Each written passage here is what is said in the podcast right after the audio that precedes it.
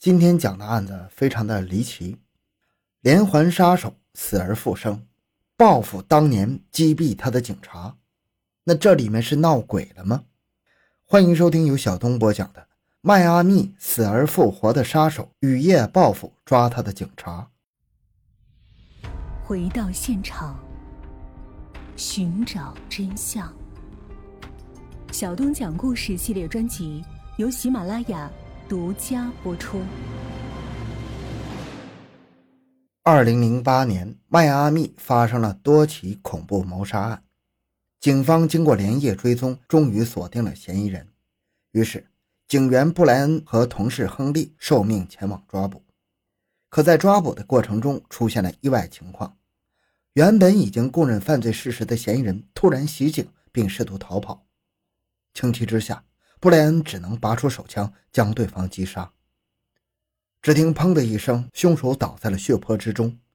不过，在他咽气之前，用凶残的目光看着布莱恩，说出了让人毛骨悚然的一句话：“我会回来找你的。”随后就闭上了眼睛。一个将死之人所说的恐吓言辞，谁又会当真呢？由于嫌疑人已经被击毙，这起案件也就了结了。可是谁能想到，五年之后，死去的凶手真的回来复仇了，妻子惨死，布莱恩本人也卷入到了可怕的阴谋之中。二零一三年的夏天，七月正是风暴季，一场强热带风暴席卷了整个佛罗里达，狂风暴雨盘旋在迈阿密，迟迟不肯离去。这样的天气，如果没有什么紧要的事情，人们是不会走上街头的。原本热闹的街头也变得异常安静。此时，布莱恩和亨利正在警察局里值夜班，无所事事的两个人正在聊着一场体育比赛。突然，电话铃响了起来。电话那头传来布莱恩妻子爱丽丝急促的声音：“布莱恩，你快回来，家里好像有人溜进来了。”随后，电话就被挂断了。妻子爱丽丝一直是一个非常成熟稳重的人，如果不遇到什么紧急的情况，她是不会这么慌张的。想到这儿，布莱恩只觉得心头一紧。家里肯定出事儿了，他和亨利打了声招呼，随即拿上钥匙出门开车回家。外面漆黑一片，狂风肆虐，这让原本就心情焦急的布莱恩更是感受到了一丝恐怖的感觉。原本只要二十分钟的路程，却好像开了一整天。当他回到家门口，发现自己家的房屋不见一丝光亮，二层小楼在黑暗中若隐若现，一切都显得极不正常。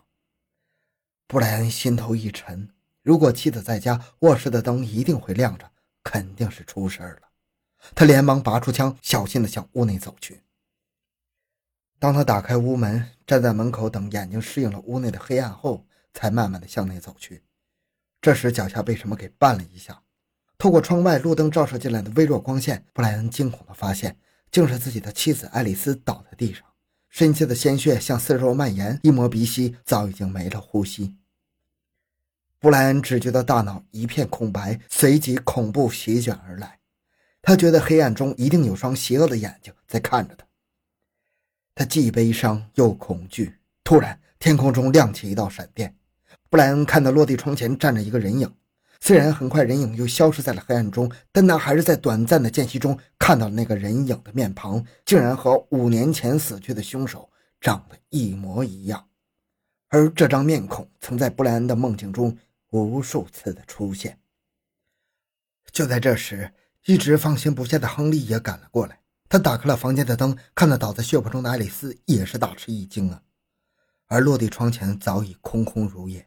布莱恩冲出门外，外面也只有无尽的黑暗和肆虐的狂风，根本就看不到人影。随后，两个人对现场进行了初步的勘查。一直情绪紧张的布莱恩突然用惊恐的语气说道：“我刚才看到凶手了。”是谁？亨利看着他问。“卡洛斯。”卡洛斯。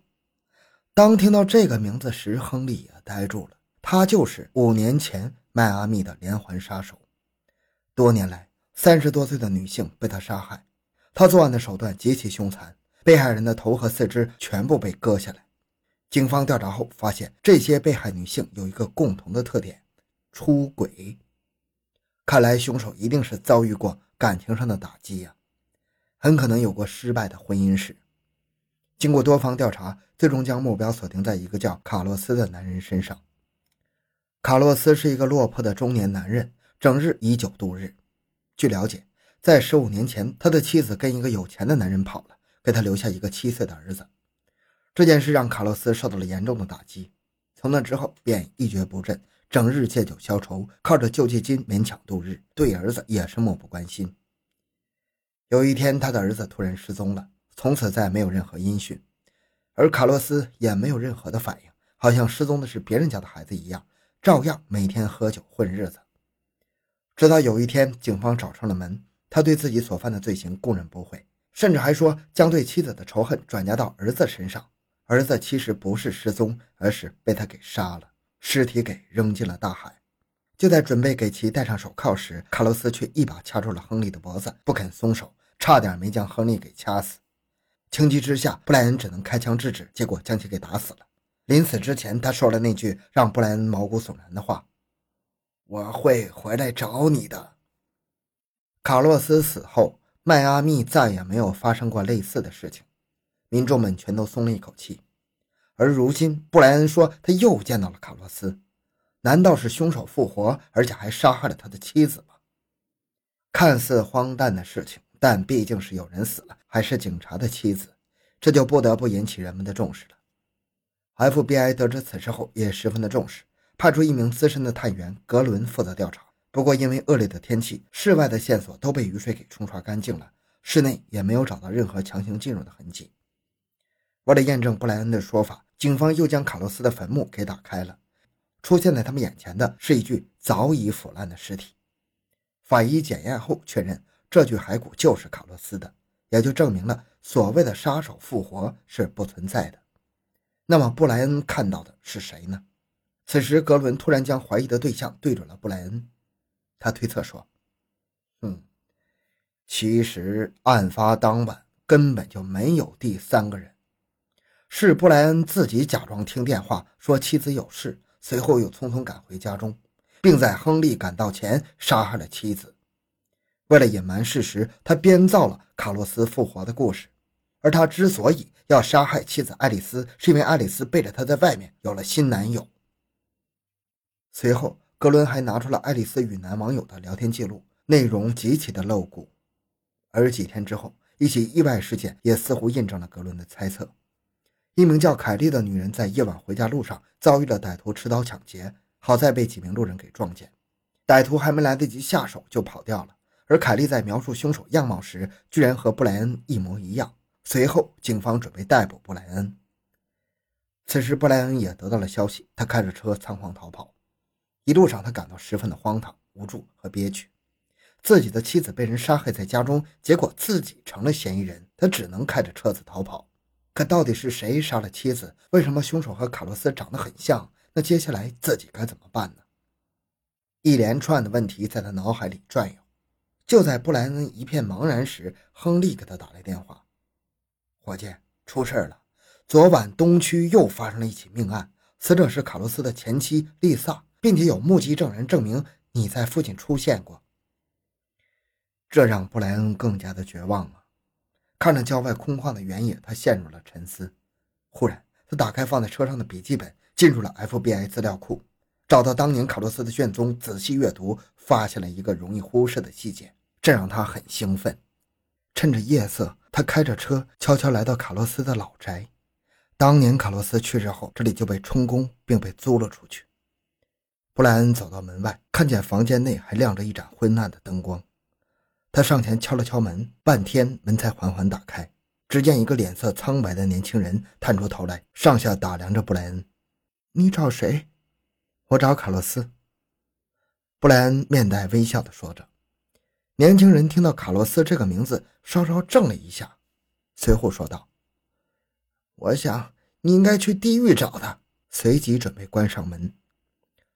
布莱恩又追着问道：“哼，那么，请问你是谁？”“我叫雷米，是这里的租客。”“好了好了，这里没有你要找的人，我要睡觉了。”年轻人有些不耐烦地说道。布莱恩见状，也只能悻悻地离开了。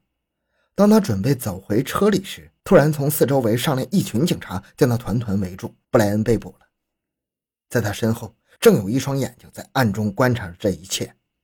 当看到布莱恩被塞进警车时，对方的脸色露出了得意的神情。片刻之后，敲门声再次响起。雷米迟疑片刻后打开了门，忽然看见一个披头散发的女人正看着他，并用阴邪的声音对他说：“史蒂夫，我是你的妈妈丽萨呀，让妈妈抱抱你好吗？”说着，女人就张开双臂朝雷米走了过去。雷米满脸的惊恐，向后退去，一下就摔倒在地上，语无伦次地朝着女人说：“你别过来！你这个坏女人，你不是已经死了吗？你抛弃了我和爸爸，你该死！”就在这时，从黑暗中走出两人，正是格伦和布莱恩。他们对雷米说道：“史蒂夫，游戏该结束了吧？”原来这是布莱恩和格伦设计的一场引蛇出洞的把戏。那天，布莱恩翻来覆去的看资料，发现一个细节：当初卡洛斯还没有等警方询问，就将所有的罪行都招认了。但是大多数情况下，罪犯都是极力的想要摆脱嫌疑，这显得很不正常。其次，卡洛斯还主动承认自己杀害了他儿子，这就更奇怪了，因为大家都知道他的儿子失踪了，警方也没有追问他为什么要不打自招呢？答案只有一个：欲盖弥彰。卡洛斯这样说，就是想要告诉警方，他的儿子也被杀了。已经不在这个世界上了，好以此来保护儿子，让别人不再怀疑到他。其实他的儿子史蒂夫一直都藏在黑暗之中，而且就一直藏在史蒂夫的周围。所有的凶杀案都是他干的。那么卡洛斯死了之后，史蒂夫又会去哪呢？由于卡洛斯生前萎靡生活了很久，也很少和别人来往，所以布莱恩想到，现在租房子的人会不会就是史蒂夫呢？他让亨利帮忙调查了一下，结果很让他兴奋。这叫雷米的租客不但年纪和史蒂夫完全吻合，而且他的职业还是一名好莱坞的化妆师，最擅长的就是易容整形。在电影中，为了塑造某个角色，往往要对演员进行形象上的改变，而这就是雷米的工作。所以这也能解释布莱恩的困惑：为什么会有复活的卡洛斯和第二个布莱恩？布莱恩将自己的猜测和推理通过亨利转达给了格伦，对方听完觉得似乎也符合逻辑，于是就设计了这么一出戏，最终证实布莱恩的推测是正确的。最终，布莱恩洗清了自己的嫌疑，而史蒂夫则进了监狱。一个被母亲抛弃的孩子选择和母亲同类型的人作为报复的对象，这也就解释了之前的所有疑问：人都是他杀的，他的父亲卡洛斯并没有杀人。好，这个案件讲完了。小东的个人微信号六五七六二六六，感谢您的收听，咱们下期再见。